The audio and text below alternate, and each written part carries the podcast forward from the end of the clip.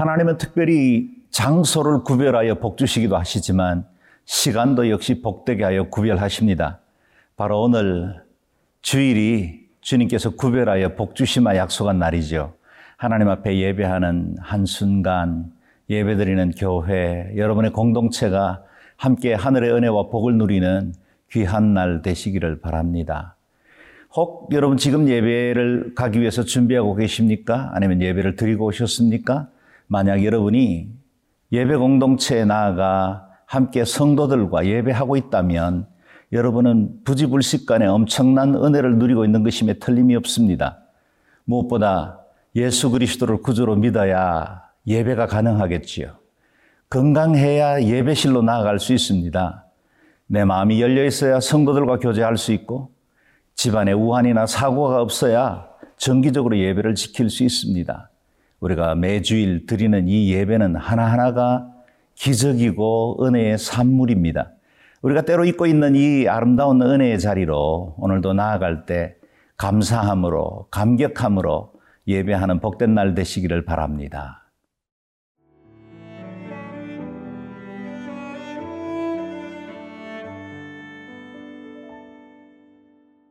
예레미야 16장 1절에서 13절 말씀입니다. 여호와의 말씀이 또 내게 임하여 이르시되 너는 이 땅에서 아내를 맞이하지 말며 자녀를 두지 말지니라 이곳에서 낳은 자녀와 이 땅에서 그들을 해산한 어머니와 그들을 낳은 아버지에 대하여 여호와께서 이와 같이 말씀하시오니 그들은 독한 병으로 죽어도 아무도 슬퍼하지 않을 것이며 묻어주지 않아 지면의 분토와 같을 것이며 칼과 기근에 망하고 그 시체는 공중의 새와 땅의 짐승의 밥이 되리라. 여호와께서 이와 같이 말씀하시되 조상집에 들어가지 말라. 가서 통곡하지 말며 그들을 위하여 애곡하지 말라. 내가 이 백성에게서 나의 평강을 빼앗으며 인자와 사랑을 제함이라. 여호와의 말씀이니라.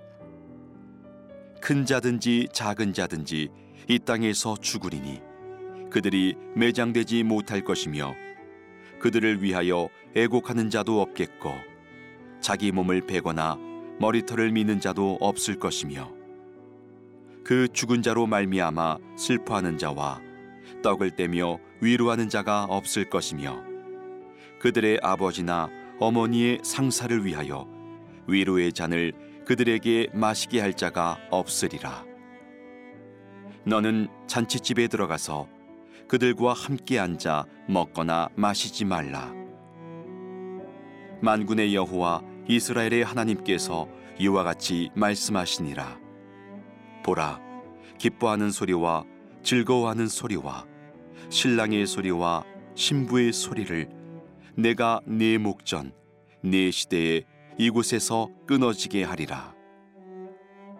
내가 이 모든 말로 백성에게 말할 때에 그들이 내게 묻기를 여호와께서 우리에게 이 모든 큰 재앙을 선포하심은 어찌 됨이며 우리의 죄악은 무엇이며 우리가 우리 하나님 여호와께 범한 죄는 무엇이냐 하거든 너는 그들에게 대답하기를 여호와께서 말씀하시되 너희 조상들이 나를 버리고 다른 신들을 따라서 그들을 섬기며 그들에게 절하고 나를 버려 내 율법을 지키지 아니하였음이라.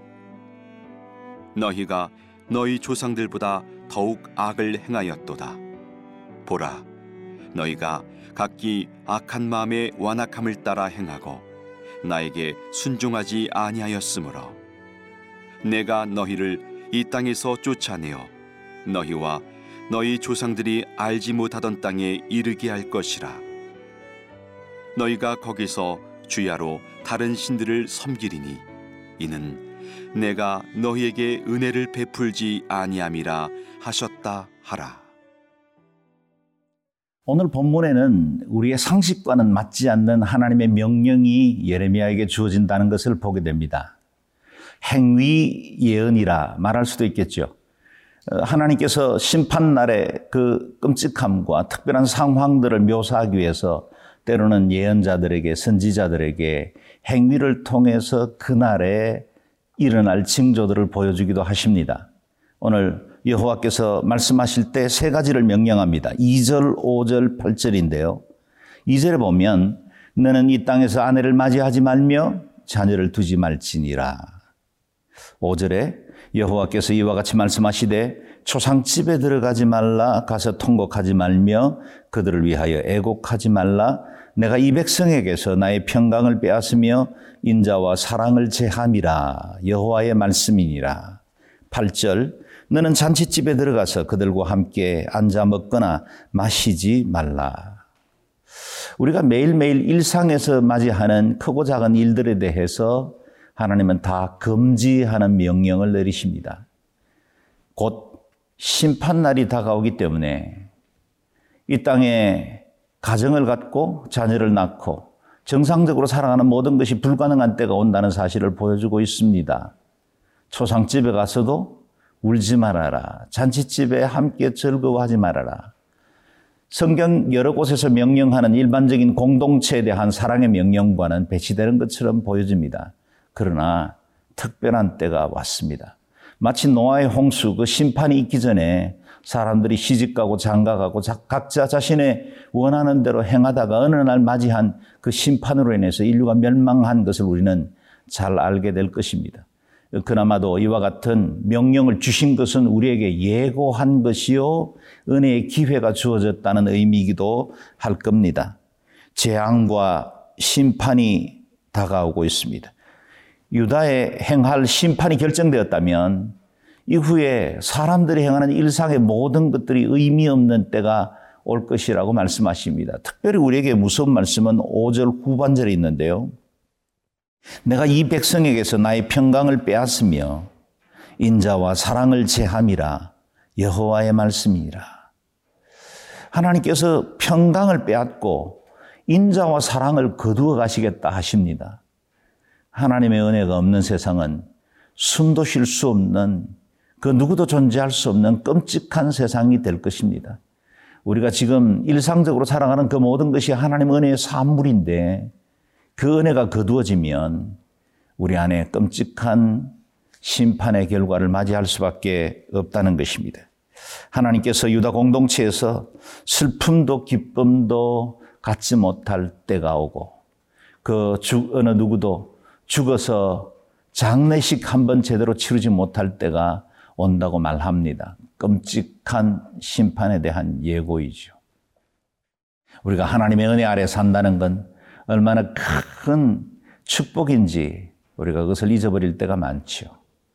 저는 얼마 전부터 뒤늦게 50견이 왔습니다. 제 오른팔이 그렇게 소중한지 몰랐습니다. 왼손의 기능들 잊어버리고 있었지요. 뒷짐지고 편안하게 산책하는 것이 그렇게 행복한 일인지 몰랐습니다. 있을 때는 깨닫지 못하다가 내게 주어진 상식적인 복이 사라질 때 그제야 그 은혜가 얼마나 컸던지를 깨닫게 됩니다. 만약에 주님께서 이와 같은 심판의 날에 경고가 있다면 사랑하는 여러분 우리에게 매일 일상에 주어진 축복이 얼마나 크고 놀라운 은혜인 줄 알고 매 순간 감사함으로 하나님 앞에 찬양하면서 살아야 할 이유가 분명해집니다. 우리에게도 어느 날 갑자기 우주적 종말, 우리 개인의 종말, 두 개의 종말이 다가옵니다. 멈춰질 시간이 있습니다. 매일 매 순간 내가 호흡하고 살아가는 이 모든 일들을 하나님 앞에 감사함으로 살아가십시다. 그리고 심판 앞에 준비된 영혼으로 살아가는 저와 여러분 될 수 있기를 바랍니다.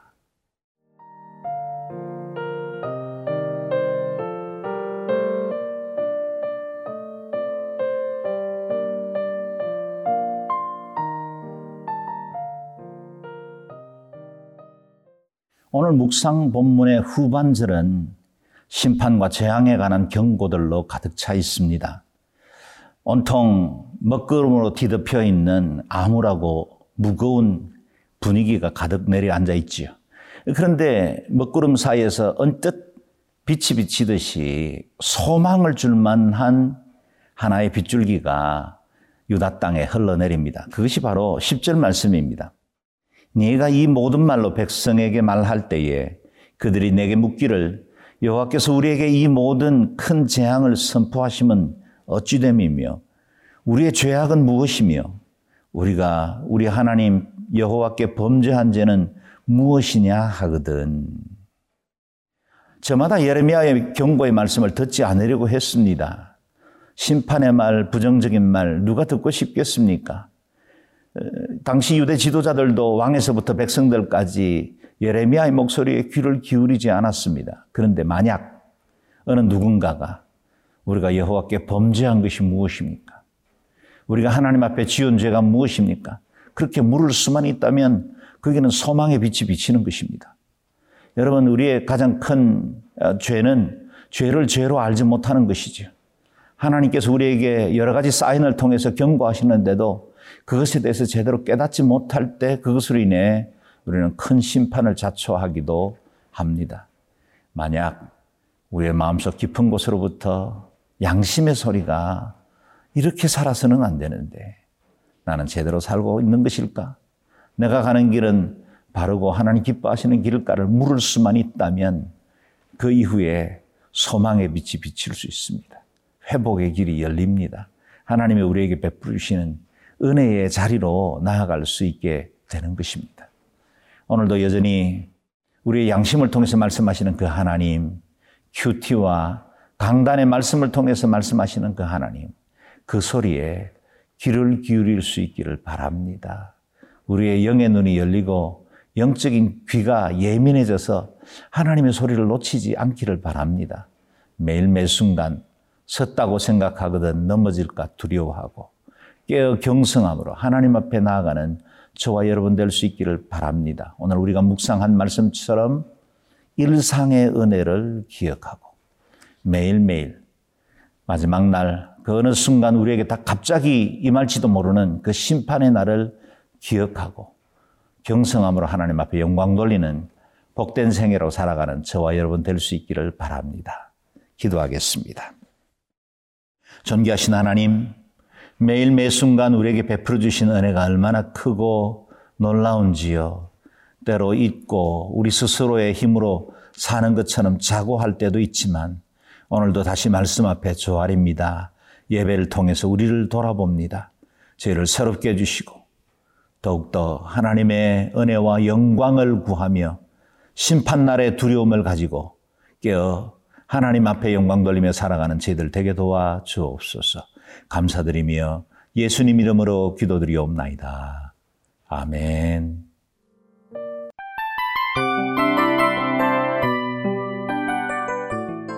이 프로그램은 청취자 여러분의 소중한 후원으로 제작됩니다.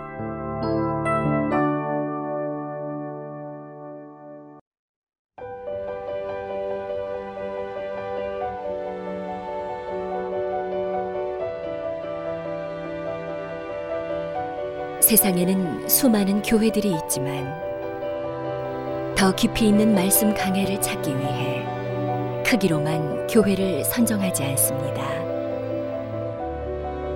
보다 좋은 영적 콘텐츠를 더 많이 나누기 위해 방송비를 받지 않습니다.